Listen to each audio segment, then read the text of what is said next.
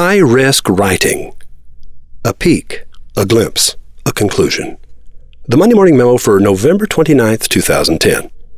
It is dangerous to write sentences that require the reader to think. Frankly, it'd be safer to blindfold yourself and walk in front of a Taliban firing squad wearing a Jesus Loves You t shirt. Here's an example of dangerous writing. Amnesia is not knowing who one is and wanting desperately to find out.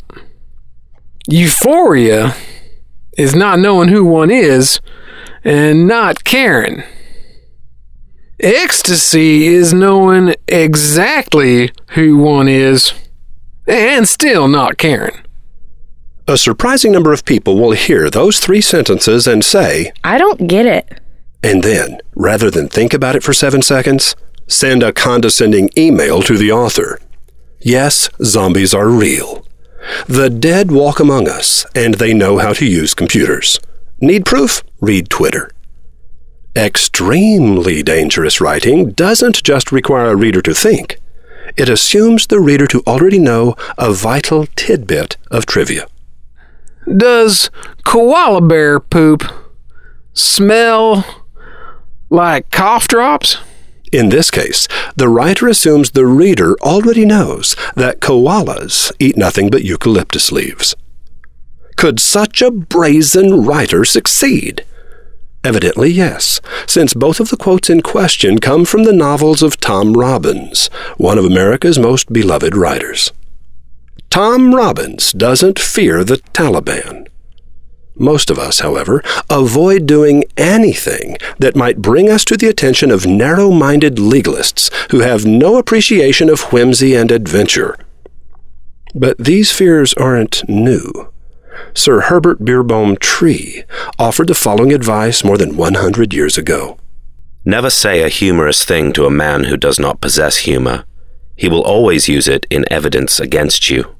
Sir Herbert, it would seem, had felt the lash of the Taliban. I write today's message for two reasons. One, To remind you that most ads aren't written to persuade, they're written not to offend. This is why most ads are boring.